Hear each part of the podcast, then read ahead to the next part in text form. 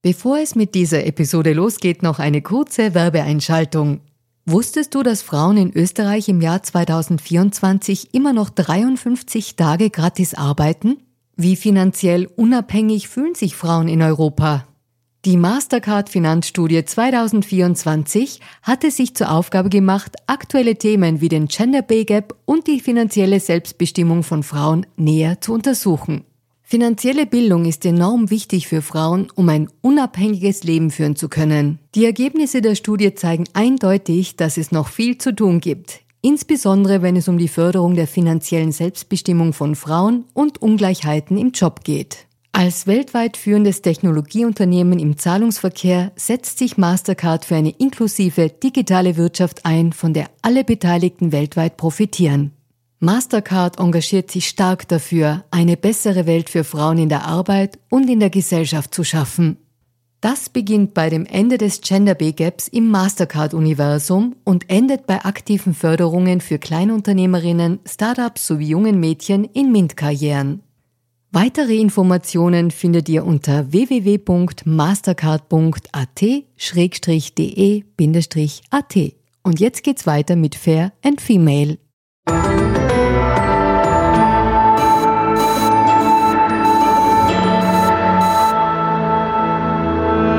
Hallo ihr Lieben, herzlich willkommen zu Fair und Female, dem Gesellschaftspodcast der kleinen Zeitung.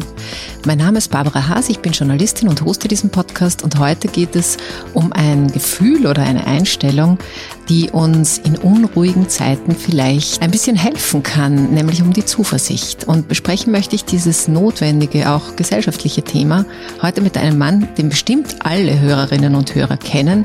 Viele haben quasi ihre Kindheit mit ihm verbracht, denn er ist einer der bekanntesten und wohl auch erfolgreichsten Kinderbuchautoren der letzten Jahrzehnte. Herzlich willkommen, Thomas Breziner. Hallo, danke für die Einladung. Lieber Herr Brezina, Sie vorzustellen ist wirklich ein bisschen umsonst. Äh, deswegen möchte ich äh, nur die Eckpunkte ähm, erwähnen, weil Sie sind so bekannt, dass ich wahrscheinlich nicht alles aufzählen kann. Aber für all jene, die vielleicht wieder erinnert werden wollen, wer Sie denn sind, äh, ganz kurz. Mit dem Jahr 1990 eigentlich begann so der Durchbruch mit der Abenteuer-Kinderserie Die Knickerbocker Bande. Sie haben mehr als 500 Bücher geschrieben, die in 35 Sprachen übersetzt wurden und mehr als 70 Millionen Mal verkauft wurden. Sie sind auch TV-Produzent und Präsentator und seit 2008 im ORF für das Kinderprogramm verantwortlich und seit äh, einiger Zeit auch auf Social Media sehr aktiv. Sie haben einige Bücher Ratgeberbücher sozusagen im Bereich äh, für Erwachsene bereits geschrieben und ihr aktuellstes Buch ähm, dreht sich um das Thema Zuversicht. Es heißt Besser als du denkst und ist in der, bei Edition A erschienen und äh, den Untertitel, weil ich es hier gerade druckfrisch vor mir sehe, eine Erzählung über die Zuversicht. Also darum geht's hier und darum würde ich auch gern mit diesem Thema einsteigen und einfach mal fragen, ist denn Zuversicht eine Entscheidung Ihrer Meinung nach? Ja. Zuversicht ist eine absolute Entscheidung. Wie so vieles im Leben. Weil wir so vieles ja nicht ändern können, was sich rund um uns tut. Das Einzige, was wir in der Hand haben, ist den Zugang dazu. Die Sichtweise. Und Zuversicht bedeutet nicht Optimismus, bedeutet auch nicht Hoffnung. Zuversicht bedeutet den Glauben an eine Lösung. Und im besten Falle eine gute Lösung. Mir hat das ein Freund erklärt, er und seine Frau machen sehr viel Paartherapie. Und er hat gesagt, wenn ein Paar zu ihnen kommt und einer oder eine von beiden die Hoffnung hat, das soll wieder zusammenkommen.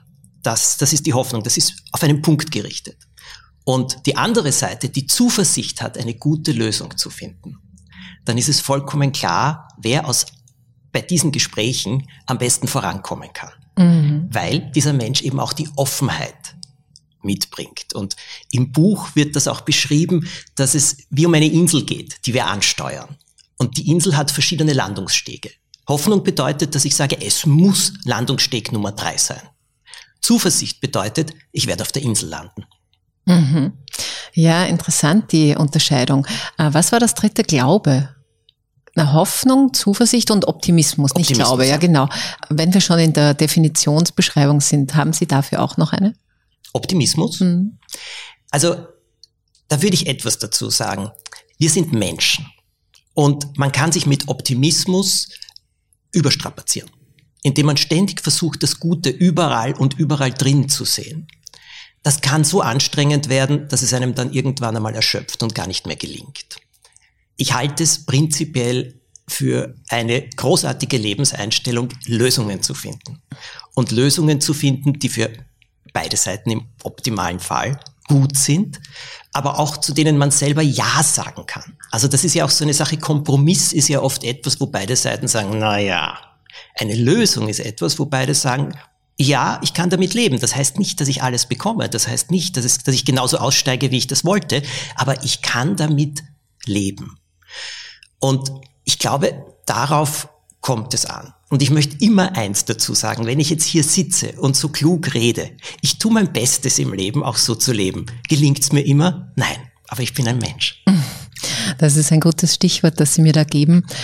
Im Moment fällt es ja nicht allen immer leicht, so zuversichtlich zu sein, weil wir haben seit zwei Jahren Pandemie, wir haben den Klimawandel, der uns sowieso permanent so auch ein bisschen ängstigt und wir haben seit 24. Februar einen, einen Krieg in unmittelbarer Nähe von uns und da ist es nicht so leicht, Zuversicht zu haben und viele Menschen tun sich fast leichter, das Leben in Moll und nicht in Dur zu sehen und weil Sie gerade sagen, Sie tun sich auch nicht immer leicht, möchte ich Sie fragen, können Sie sich an eine Phase erinnern, wo Ihnen die Zuversicht auch schwer gefallen ist? Und was war das?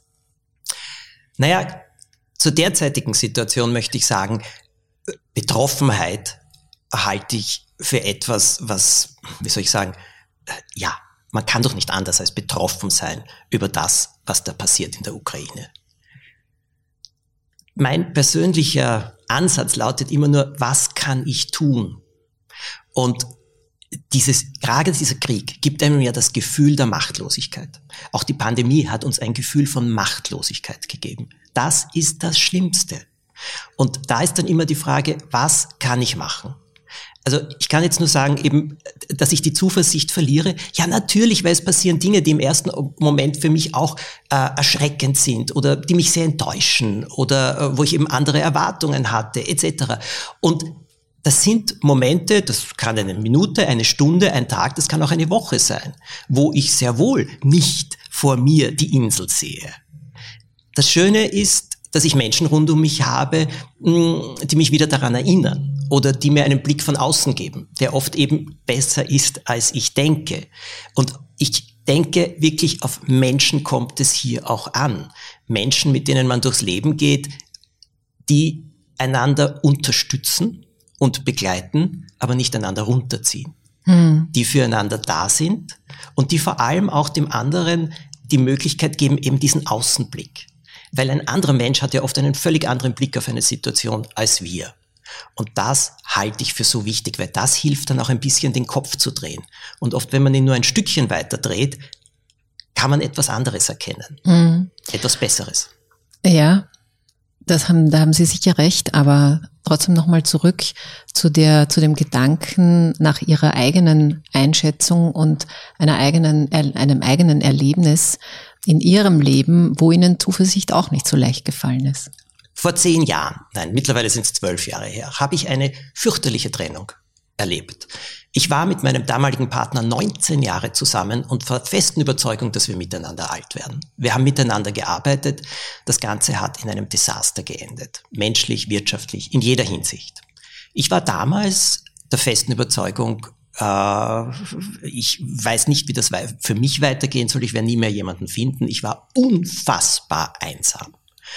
Und es hat auch vier Jahre gedauert, bis ich dann vier Jahre, ja, vier Jahre hat's gedauert, bis ich dann jemanden begegnet bin, mit dem ich jetzt wieder durchs Leben gehe. Es war eine Zeit, nein, da habe ich nicht vor mir die Lösung gesehen, da habe ich nicht gesehen, dass ich sehr wohl jemanden kennenlernen kann. Ich war damals auch 49, 50, also auch in einer Zeit, wo ich mir gedacht habe, bin ich noch attraktiv? Wie geht das überhaupt? Wie lerne ich überhaupt jemanden kennen? Und äh, wie soll ich das überhaupt schaffen? Da ist aber das passiert, wovon ich, wovon ich vorher erzählt habe. Ich hatte Menschen in meinem Leben, die gesagt haben, es wird geschehen. Hm. Bleib jetzt zuversichtlich. Es wird geschehen. Aber ich bin oft in der Früh aufgewacht und habe mir gedacht, na, ich kann nicht mehr. ich weiß nicht mehr, wie ich durch den Tag gehen soll. Darüber erzähle ich auch sehr, sehr viel auf TikTok, auf Instagram, immer wieder. Warum? Weil ich heute, zehn Jahre später, etwas weiß. In diesen vier Jahren, in denen ich so verzweifelt war, habe ich das Wichtigste gelernt, um jetzt eine sehr erfüllte Beziehung oder Ehe zu leben. Und was war das Wichtigste? Das Wichtigste ist, einen anderen Menschen so zu nehmen, wie er ist und nicht so, wie man ihn gerne hätte. Das zweite, Geduld, Geduld, Geduld. Das dritte, selber zu sehen, wie man vielleicht dem anderen erscheint und nicht nur immer darüber nachdenken, wie einem der andere erscheint. Das habe ich wirklich gelernt. Und vor allem, dass es nicht auf die gleichen Interessen ankommt, sondern auf die gleichen Werte. Mhm. Ja, schön. Schöne Erkenntnisse. Herr Breziner, ich möchte ganz kurz auch wirklich in das Buch hineinsteigen. Besser als du denkst heißt es. Und in diesem Buch, ich erzähle jetzt nicht die ganze Handlung, aber ich erzähle was vom Anfang. Es geht um Nick. Das ist sozusagen unser Hauptprotagonist und der fasst den Entschluss, seinem Leben ein Ende zu machen. Und äh, was ich mich gefragt habe, schon bei den ersten zwei Seiten, sagen wir mal so. Ja, warum haben Sie denn diesen Charakter gewählt? Warum so eine endgültig jetzt, muss man sagen, auch echt nicht positive äh, Anfangsszene? Was war da der Hintergrund? Der Hintergrund war, dass ich einmal wo gelesen habe eben, dass Menschen, die sich das Leben nehmen, oft in diesem Moment es furchtbar bereuen und rückgängig machen wollen. Und ich kannte auch jemanden, der auch mal so etwas erzählt hat und gesagt hat, als er dann zu sich gekommen ist wieder, war das das schönste Gefühl überhaupt und eine Freiheit, die unglaublich war. Aber hier geht es darum, dass jemand eben sagt, es gibt überhaupt keinen Weg mehr für mich durchs Leben. Null. Und er springt, aber er bereut im nächsten Augenblick diesen Sprung vom Hochhaus und begegnet dann einem göttlichen Wesen, einem weiblichen Wesen, das ja ständig seine, äh, sein Aussehen verändert und das hat und das dann sagt, wir schenken euch Lebenszeit und ihr werft sie einfach weg. Warum? Und er beginnt ja dann aus seinem Leben zu erzählen und dieses Wesen begleitet ihn durch sein ganzes Leben und zeigt ihm in verschiedenen Situationen, wie er Dinge völlig anders sehen könnte.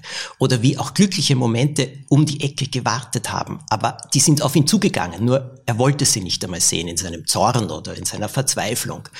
Und so etwas zu erzählen und auf diese Art und Weise auch verschiedene Gedanken hinauszubringen in einer Erzählung über die Zuversicht, das war ein großer Wunsch von mir. Dieses Buch ist schon vor drei Jahren in den Grundzügen entstanden, aber ich habe dann immer wieder daran gearbeitet und jetzt ist es da und ich freue mich unglaublich. Sie sagen, man soll die Zeichen auch sehen, die man im Leben so geschickt bekommt und Möglichkeiten ergreifen. Also man hat einiges auch in der Hand. Ähm, da kommen wir zum Anfang. Zuversicht ist eine Entscheidung. Und das hat sicher mit dem eigenen Mindset zu tun, wie man eben durch das Leben geht. Und dennoch gibt es Ungerechtigkeiten oder Umstände einfach, die wir eben nicht in der Hand haben. Und ich will jetzt gar nicht auf den Krieg jetzt nochmal zurückgehen, aber ob ich in der Schule gut mitkomme, hängt damit zusammen, wie gebildet meine Eltern sind, wie viele Förderungen ich kriege und wenn die Situation zu Hause eine andere ist und meine Eltern zum Beispiel kein Deutsch sprechen, dann tue ich mir schon viel schwerer und ich kann, habe es nicht selber in der Hand unmittelbar. Und es gibt viele Beispiele, wo man sagt, es gibt halt Strukturen, die in unserer Gesellschaft und auch in der Politik so gemacht sind und, und nicht immer kann ich mit genug Zuversicht oder Optimismus da entgegensteuern. Und ich würde gerne auf was kommen, ähm, was ich oft in so Ratgebern oder auch bei Influencerinnen in, auf Instagram ein bisschen nicht problematisch ist vielleicht zu viel, aber was ich ein bisschen störend finde, ist so, geh einfach mit einem Lächeln durchs Leben und alles wird schon gut. Und ich habe das Gefühl, das ist ein bisschen viel Verantwortung wieder zurückgespiegelt auf das Individuum. Wie, wie schätzen Sie das ein? Wie viel ist, wie viel ist, äh, wie viel ist das der eigene Anteil und wo tut's gut auch zu sagen, ich kann nicht ganze Systeme umwerfen als Einzelmensch? Naja, Sie haben jetzt Fragen gestellt, aufgezählt und fast schon Antworten gegeben, ehrlich oh. gesagt. Nein, das ist gar nichts Schlechtes. Das ist nur, Sie haben die Mannigfaltigkeit und die Vielfältigkeit dieses Themas aufgezeigt. Und das ist auch sehr, sehr wichtig und sehr gut. Also, das Lächeln. Ich habe eine berühmte Freundin, über die ich auf Instagram so oft erzähle, namens Liesel, die am 7. April ihren 104. Geburtstag feiert und deren Lebensmotto lautet, lächeln, auch wenn dir nicht danach zumute ist. Und sie tut es wirklich. Ich habe sie noch nie jammern gehört. Schicksalsschläge, wie dass sie ihren Sohn verloren hat, der ist 60 Jahre nur geworden. Ähm, und ähnliche Dinge. Das, ja, also schwere Schicksalsschläge hat sie in ihrem Leben nicht weggesteckt. Die hat geweint jahrelang darüber. Aber sie lächelt trotzdem. Ich glaube, dass Lächeln grundsätzlich hilft. Aber das heißt nicht, dass es alles verändert. Nur, ob ich jetzt mit einem krantigen Gesicht durch die Welt gehe oder mit einem Lächeln, also ich glaube, wenn man die zwei ja nur bildlich sich nebeneinander vorstellt, dann weiß man, was eindeutig das ist, was im Leben mehr helfen wird. Und das ist es zu lächeln. Abgesehen davon, dass ja auch heute die Aussage gemacht wird, dass es da Akupressurpunkte gibt, die prinzipiell auch im Hirn Positives auslösen, wenn man lächelt. Mhm. Das ist das eine. Nur mit einem Lächeln herumzugehen und äh, zu glauben, alles wird dann gut, nein, überhaupt nicht. So, und jetzt gibt's die Unterscheidung. Was sind die Dinge, die ich ändern kann und welche muss ich akzeptieren? Akzeptieren, glaube ich, ist eine der schwierigsten Sachen überhaupt. Weil wir wollen vieles nicht und wir wollen es ändern und wir wollen es nicht wahrhaben. Ich halte das ebenfalls für äußerst menschlich. Die Frage ist nur, wie lang man damit kämpft oder wie lang man gegen Dinge ankämpft oder wann man dann einfach einmal sie akzeptiert. Akzeptieren befreit. Und akzeptieren gibt dir die Möglichkeit, dass du etwas machen kannst. Das heißt nicht, dass man die Situation verändern kann oder verschönern kann. Es geht wiederum um die eigene Einstellung. Die kann ich mir schon anschauen. Und da kann ich mir überlegen, wie will ich das sehen? Und im Endeffekt ist es schon auch eine Verantwortung, dass wir auf uns aufpassen, was stärkt uns und was schwächt uns. Denn sowohl für uns als auch für andere sind wir dann gut, wenn wir gestärkt sind und mhm. nicht, wenn wir uns auch noch schwächen und hinunterziehen. Was Kindheit angeht und in welchen Umständen man aufwächst, möchte ich schon etwas dazu sagen. Also ich persönlich hatte das Glück, in einer wunderbaren Familie aufzuwachsen. Und ich bin unendlich dankbar. Und ich weiß, welche, welchen, welchen wunderbaren Start ins Leben mir meine Eltern bereitet haben. Durch ihre Menschlichkeit, durch ihre Persönlichkeit. Nur bitte, die beiden waren mühsam, das wollen wir jetzt auch einmal dazu sagen, weil sie sehr starke Persönlichkeiten waren. Also es war nicht so, dass das nur Sonne, Wonne war, 0,0. Eltern sind immer auch mühsam. Ja, und es ist gut so. Weil daran reiben wir uns ja auch. Nur ich weiß ihre Persönlichkeiten zu schätzen und ich weiß zu schätzen, äh, wie sie auch meinen Werdegang gesehen haben, der völlig anders war als das, was sie wollten. So, und dann mein lieber Mann Ivo, und darüber habe ich oft erzählt und ich darf es, der ist in einer völlig zerrütteten Familie nicht einmal aufgewachsen, sondern der ist im Heim aufgewachsen. Der war eineinhalb Jahre seines Lebens bei seiner Mutter und das war ein Desaster. Der kann einem Sachen erzählen, dass man zu weinen beginnt. So schrecklich war das. Äh, so. Und dann hat er gesagt, ja, so war's. Aber jetzt lebe ich und jetzt kann ich Entscheidungen treffen. Und jetzt kann ich mein Leben gestalten. Und ich lasse mich nicht von meiner Kindheit hinunterziehen. Und genauso hat er es gemacht. Nur der redet nicht so groß drüber, der tut's einfach. Mhm. Und deswegen sage ich auch, und er sagt auch immer, nein, das ist keine Ausrede. Und Kinder zu fördern, zu unterstützen, ja, das ist ganz wichtig. Und mein größtes Kompliment allen Lehrerinnen und Lehrern, die das in der Schule erkennen, gerade mit Kindern, die fremdsprachig sind oder die erst Deutsch lernen, wo mir eine Lehrerin zum Beispiel erzählt hat, sie hat ein Kind aus Syrien gehabt und das ist zu, zu ihr in die erste Klasse gekommen, hat kaum ein Wort Deutsch gesprochen, aber ein Bub, ein anderer, der sehr gut Deutsch gesprochen hat, hat ihr geholfen, hat für sie übersetzt. Und in der vierten Klasse hat sie die Prüfung, also diese Übertrittsprüfung ins Gymnasium geschafft. Mhm. So. Auch das ist möglich. Aber es braucht Unterstützung, Hilfe und natürlich Erkenntnis von Menschen, die es erkennen können. Mhm. Sie haben jetzt schon was sehr Schönes gesagt, nämlich Dinge auch zu akzeptieren, weil in der Akzeptanz, wenn ich das richtig gehört habe, kommt man wieder ins Gestalten, wenn man was akzeptiert. Und das Zweite, was Sie gesagt haben, war die Geschichte von Ihrem Mann Ivo.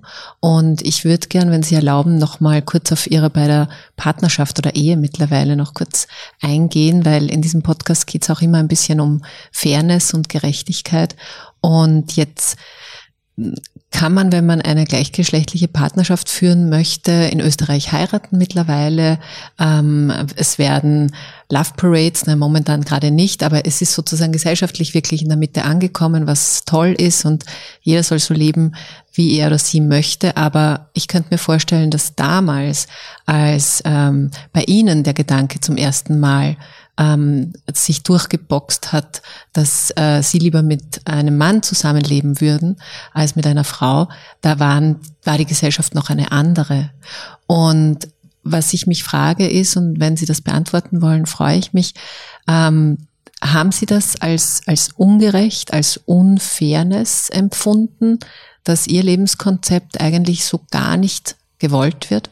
Naja, ähm, es ist auch weniger ein Gedanke, wenn man erkennt, dass man schwul ist. Es ist mehr ein Gefühl. Mhm. Und es war so, das wirklich Schlimme und Harte daran war zum Beispiel in der Schule, wo das natürlich auch Klassenkameraden erkannt haben, verspottet zu werden. Und das ist ja wirklich als sehr, sehr negativ hingestellt worden. Das hat mich damals wirklich sehr getroffen.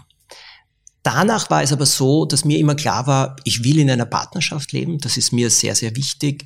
Und das habe ich auch geschafft in meinem Leben. Und ich würde es nicht als unfair bezeichnen. Ich habe es als hm, unverständlich empfunden. Wiederum habe ich das Glück gehabt, dass in meinem engeren Umfeld, sprich meinem Elternhaus, meinem ganzen Freundeskreis, das war eine Selbstverständlichkeit. Also darüber wurde überhaupt das war kein Thema. Was für Ihre Eltern auch selbstverständlich? Ähm, naja, am Anfang nicht so ganz, das muss ich schon dazu sagen. Also für meinen Vater wesentlich mehr. Äh, meine Mutter hat sich schwer damit getan und glaube ich, hat sich schwer damit getan, das muss ich jetzt auch dazu sagen. Sie, sie hat es hingenommen. Äh, sie hat auch nie ein böses Wort gesagt oder sonst etwas. Aber so diese richtige Akzeptanz habe ich von ihr bekommen, acht Wochen vor ihrem Tod. Und hm. das war, als ich den Ivo kennengelernt habe und ich, wir haben uns ja in England, in Brighton kennengelernt, da habe ich damals dort gewohnt und ich bin dann nach Wien gekommen, kurz vor Weihnachten und äh, wollte meiner Mutter eben sagen, dass äh, der Ivo auch kommt und dass sie ihn kennenlernen wird. Sie wusste nichts davon und war mit ihr essen und während wir essen, legt sie plötzlich ihre Hand auf meine und sagt, du musst kein Wort mehr sagen, aber ich möchte dich etwas fragen. Hast du einen neuen Partner? Und ich war damals vier Jahre allein gewesen und ich habe sie angeschaut und gesagt, wieso fragst du? Sagt sie, weil ich mir das wirklich für dich wünsche. Und habe ich gesagt, ja. Und er kommt zu Weihnachten. Und da hat sie ihn kennengelernt und war begeistert. War ein schöner Moment. Und sechs Wochen später ist sie tot umgefallen. Und äh, bei ihrem Begräbnis sind ihre Freundinnen zu mir gekommen und haben dann zu mir gesagt, gell, der da drüben, das ist der Ivo. Und ich sage, ja, wieso? Woher wissen Sie das? Und sie sagt, na, deine Mutter hat uns natürlich von ihm erzählt. Und sie hat gesagt, der ist sehr nett. Und er schaut so gut aus. und dann hat sie ihrer besten Freundin, das ist die berühmte Liesel, hat sie gesagt, das hält. Mhm. So. So hat sie mir ganz zum Schluss das Letzte, was irgendwie zwischen uns war, vielleicht zwischen uns war oder ausgeräumt. Das rechne ich ihr hoch an. Heute bin ich sehr froh, dass alles so ist, wie es ist. Uh, Ivo und ich haben noch in England geheiratet. Damals war es in Österreich noch nicht möglich und unsere Ehe wird hier auch nur als, uh, wie heißt das, eingetragene Partnerschaft mhm. akzeptiert und so. Wir werden hier noch einmal heiraten, weil wir sagen, wir wollen noch in Österreich verheiratet sein. Es hat uns beiden wirklich viel bedeutet. Also Ivo war vorher schon einmal verheiratet, aber sein Partner ist gestorben. Und es bedeutet uns zum Beispiel auch viel in einer Wahlfamilie, die wir haben, die ich heute als meine Familie bezeichne. Äh, dort haben wir zwei kleine Neffen, die sind sechs und acht. Für die ist das eine Selbstverständlichkeit. Und das finde ich großartig. Mhm. Also das heißt, Sie haben nicht so sehr damit gehadert, dass die Umstände einfach noch anders waren früher. Sie haben Vielleicht, vielleicht nehme ich Ihr Zuversichtswort jetzt gerade auch noch. Sie haben sich mehr dorthin orientiert, wo es wichtig ist. Also ich hätte gehört, diese Versöhnung, nein, Versöhnung ist das falsche Wort, aber so dieses, dieses Gutsein auch mit den Eltern, dass das in Ordnung ist, dass das mm, akzeptiert werden. Ja. Jeder will doch akzeptiert werden, so wie er ist. Ganz egal, äh, wie äh, seine Liebesinteressen sind. Mhm. Ganz egal, wie man sich persönlich fühlt. Da gibt es ja so viele Möglichkeiten und dass die heute alle anerkannt werden und akzeptiert werden, das ist doch das Wichtigste. Und ich sehe das nicht als ein großes Thema, sondern nur als etwas, wo man sagt, ja, so ist es. Bist du glücklich damit? Fühlst du dich wohl mit dir? Ja, wunderbar. Fein. Hm. Ja, ja, sehr schön. Ähm, dann komme ich nochmal zurück zu, zur Zuversicht. Ein, ein Wort, das ich jetzt noch ein paar Mal sagen muss. Ich hoffe, unsere Hörerinnen und Hörer verzeihen mir diese Wiederholungen. Aber als Kinderbuchautor haben Sie natürlich den Blick oder die Perspektive auch immer von den Kindern weg. Also Sie schauen, oder ich unterstelle Ihnen das, dass Sie nicht auf die Kinder draufschauen, sondern von den Kindern wegschauen.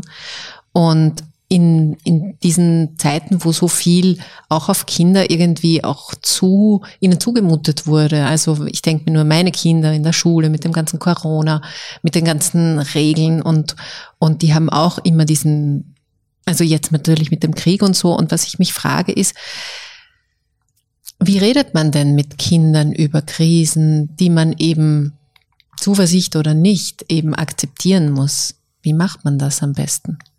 Das kommt zuallererst auf das Kind an, welche Persönlichkeit dieses Kind hat. Meine Beobachtung lautet, dass manche Kinder oder ist, dass manche Kinder überfordert werden. Und zwar von dem, was sie außen hören, aber dann auch gleichzeitig von ihren Eltern oft, die äh, dann äh, glauben, dass sie das besonders viel und ausgiebig diskutieren oder beschreiben müssen. Ich denke, jede Frage eines Kindes ist das Wichtigste. Das heißt, zur Frage anregen, zum Gefühl anregen. Wie fühlst du dich damit? Wie geht's dir damit? Äh, äh, wie siehst du das? Was hast du gehört? Äh, ich glaube, das gibt dem Kind nämlich die Chance, darüber zu reden. Und dann sieht man, wo soll man ansetzen? Wo ist Hilfe notwendig? Unterstützung? Und ich bin wirklich der festen Überzeugung, dass Trost, Zuversicht, ähm, vor allem auch der Blick auf das Gute, das Schöne rund um uns, also in den eigenen fünf Metern jetzt oder zehn Metern, dass das etwas unglaublich Wichtiges ist. Denn was haben wir denn davon, äh, wenn zu verzweifeln? Davon haben Erwachsene nichts und Kinder schon gar nicht. Und rückblickend, ich habe das nie vom Kopf her gesteuert. Nur Erwachsene, die eben mit meinen Kindern auf, äh, Kinderbüchern aufgewachsen sind, kommen oft zu mir und es gibt einen Satz, den höre ich in vielen, vielen Ländern, in Österreich, in China, in Spanien, überall. Danke für eine schöne Kindheit. Und ich bin nicht gesessen und habe gesagt, ich schreibe jetzt eine schöne Kindheit. Ich habe Dinge geschrieben, wo ich das Gefühl hatte, ich will Kindern zeigen, was in ihnen steckt, welche Möglichkeiten sie haben, äh, dass, sie, dass ich an sie glaube und dass sie an sich glauben können. Ich habe sie in Abenteuer geschickt, die natürlich auch etwas Fantastisches hatten, aber das ist doch egal. Es waren Abenteuer, die man auch als Leserin, als Leser bestehen musste. Und ja, das war aber ein Gefühl, das ich hatte. Und darum habe ich das so gemacht es ist schon unsere Aufgabe, wirklich Kinder zu unterstützen, freudig weiterzugehen. Wir haben nichts davon, wenn wir alle nur verzweifeln. Und Kinder schon gar nicht. Und das ist, hat nicht mit Schönfärben zu tun. Aber ich kann darüber reden, dass alles kaputt ist und äh, bei, auch beim Klimawandel geht es ja auch darum, was kann ich selbst tun und beitragen. Dass Kinder drauf sagen, natürlich, äh, das war ja das berühmte Thema Umweltschutz, das lange Zeit ganz oben im Interesse der Kinder lag und plötzlich abgesagt ist auf Platz 50, weil Kinder gesagt haben, also in diesen Umfragen, was, ich kann doch nichts tun. Ich fahre vorbei an diesen Fabriken mit diesen furchtbaren Schloten, äh, die das ausstoßen und dann sagt man mir, ich soll mein Papier nicht wegwerfen und so das Papier nicht wegwerfen, also ich meine, das ist jetzt ein symbolisches Beispiel, ist wichtig. Nur man muss schon auch kennen, dass Kinder dann sagen, naja, was liegt da an mir? Aber da sage ich jetzt wirklich drauf, mit einem Kind dann ein Beet anzulegen, zuzuschauen, wie etwas wächst, sich daran zu erfreuen, das zu ernten. Und wenn es am Balkon ist oder am Fensterbrett, vollkommen egal. Aber zu sehen, dass Sachen entstehen können, das halte ich für so wichtig. Mhm.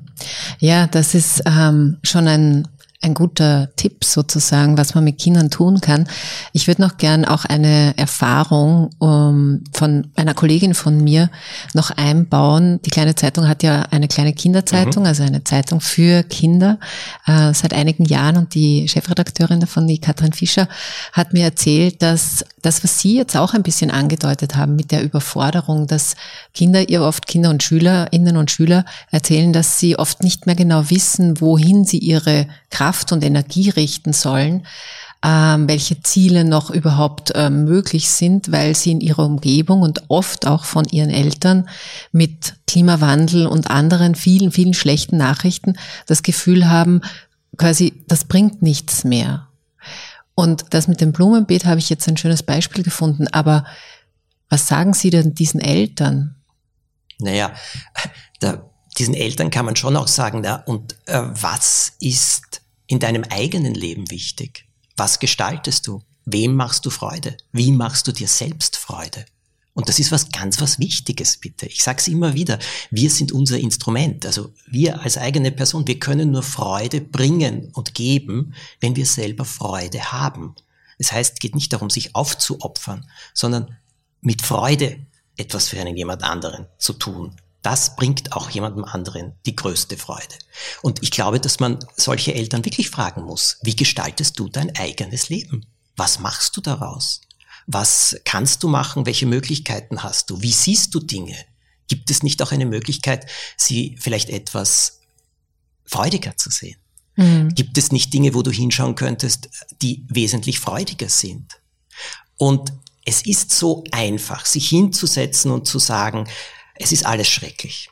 Und ich kann den Klimawandel ohnehin nicht aufhalten. Und alle Politikerinnen und Politiker sind dumm. Und die können das alles nicht. Wir können Stunden darüber reden. Man kann sich vor Leute hinstellen und gegen alles sein und wird tosenden Applaus bekommen. Darum geht's doch nicht. Wofür ist man? Wofür sind wir hier? Und ich glaube wirklich, wenn es nur, wenn man nur sagt, damit ich in die Welt hinaus lächle, dann kann man mir jetzt sagen, boah, ist der naiv, ist mir wurscht.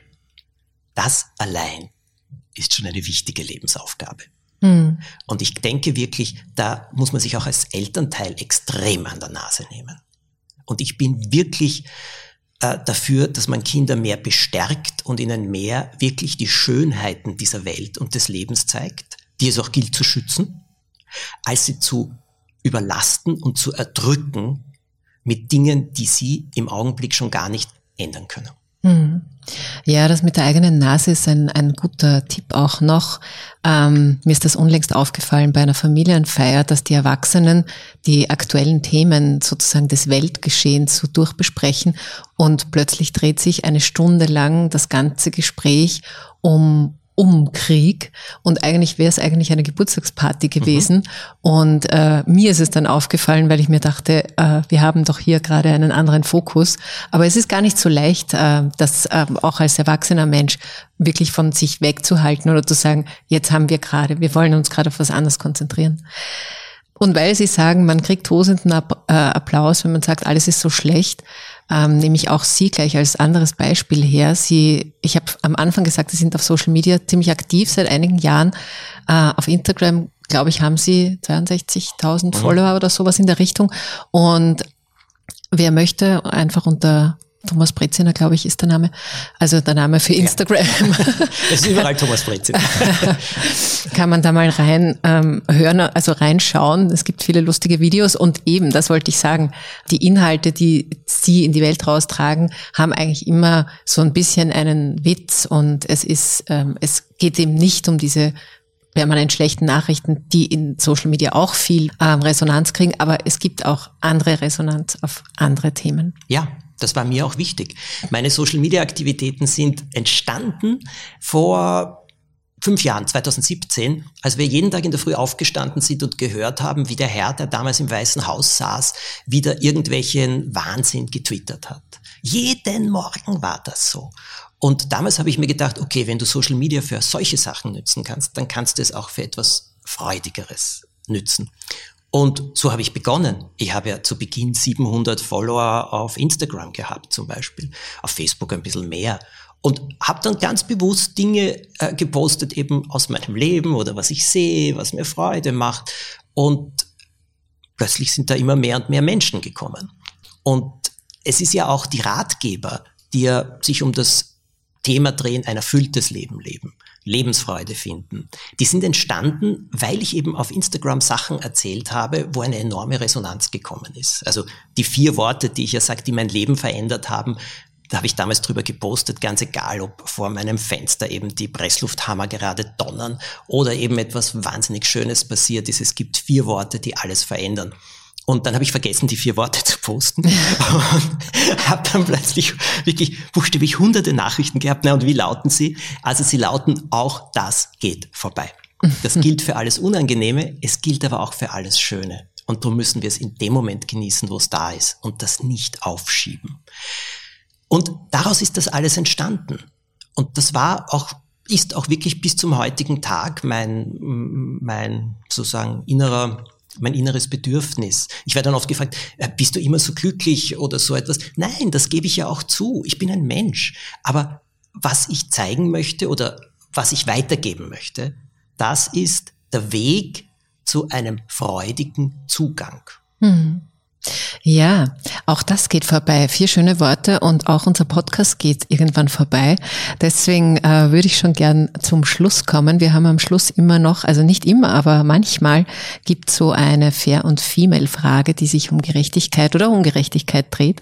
Und ich würde Sie fragen, wann haben Sie zuletzt einen Menschen unfair behandelt und worum ging es denn da es ist nicht, ich weiß nicht, ob das zuletzt war, aber es ist etwas passiert, was mir vor Augen geführt hat, was äh, unfair ist und was dahinter stecken kann, selbst wenn man etwas äh, nicht so gut empfindet.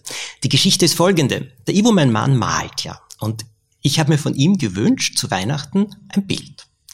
Und er macht das nicht gerne. Er malt nicht gerne für jemanden, er verschenkt nicht gerne, deshalb will er nichts. Er malt und malt und malt, aber dann hat er mir was gemalt. Und ich weiß, dass er wirklich dafür unglaublich lange im Atelier war. Und zu Weihnachten schenkte er mir das Bild. Es hat mir wahnsinnig gut gefallen. Aber es war nicht das, das, was er normalerweise malt. Es war etwas völlig anderes. Es hat mir trotzdem gut gefallen. Und ein paar Wochen später komme ich durch Zufall drauf, wie ich neben ihm sitze und er am ähm, iPad ist, dass dieses Bild eine Vorlage hatte aus, einem, aus einer Ausstellung, in, die wir, in, die wir, in der wir beide vor, Mo, vor Jahren waren. Und da hat er ein Bild genommen und hat große Teile davon äh, übernommen, aber viele Teile auch neu hineingemalt. Und ich war sauer ohne Ende weil ich gedacht habe, gesagt habe, das ist doch nicht persönlich und ich wollte etwas von dir für mich persönlich und ich finde das so, also wirklich, ich war außer mir, ich selten und ich war so enttäuscht. Naja, und dann hat er drauf gesagt, weißt du, ich wollte sicher gehen, dass es dir wirklich gefällt. Und drum habe ich etwas gemalt, wo ich gewusst habe, du bist davor gestanden und es hat dir wirklich gut gefallen und habe dann meine persönlichen Sachen für dich hineingemalt. Also zum Glück hat er das so ausgedrückt. Es hat alles relativiert. Aber ich glaube, meine Reaktion war vielleicht auch verständlich. Fair war das aber sicher nicht. Hm. Dass er es dann so erklärt hat, hat uns beide enorm zum Lachen gebracht, muss ich auch dazu sagen. Aber gleichzeitig auch in einen Moment, wo ich mir gedacht habe, Wahnsinn, ist das lieb von ihm eigentlich. Dann könnten Sie sich leicht entschuldigen für den Ausbruch. Ja, natürlich. Wir entschuldigen uns immer. Also okay. das ist, wir machen dann immer Knock Knock, klopfen und sagen dann immer, ich bin da, um mich zu entschuldigen, da oder dafür. Also wir schaffen diese Sachen so schnell wie möglich alle aus der Welt. Mhm. Noch ein guter Hinweis, lauter Lifehacks diesmal dabei. Ähm, danke, danke auch für die, diese Beantwortung sozusagen. Und danke fürs Dasein, äh, lieber Thomas Breziner. Ich sage es jetzt nochmal, besser als du denkst, ist im Verlag Edition A erschienen ein, eine Erzählung über die Zuversicht heißt es und ist seit 26. März erhältlich. Ja, auch lieben Dank bei euch, liebe Hörerinnen und Hörer. Und wenn euch dieser Podcast gefallen hat, dann ähm, liked und shared ihn und abonniert ihn und macht eine gute Bewertung und macht sonst noch schöne Dinge damit. Und wenn ihr Feedback zu unserem Gespräch habt, dann ähm, einfach gerne per Mail an barbara.has.kleinezeitung.at. Und wenn ihr wissen wollt, was sonst noch so los ist auf der Welt oder in eurer Region, dann schaut einfach in Print oder digital auf die kleinezeitung.at. Ich wünsche euch eine schöne Zeit. Bis zum nächsten Mal. Wenn ihr das wollt, hören wir uns wieder in einer Woche. Ähm, die Zeit bis dahin füllt vielleicht mit Zuversicht oder mit Gesprächen über Zuversicht und ich freue mich, wenn ihr wieder dabei seid. Alles Liebe und Baba.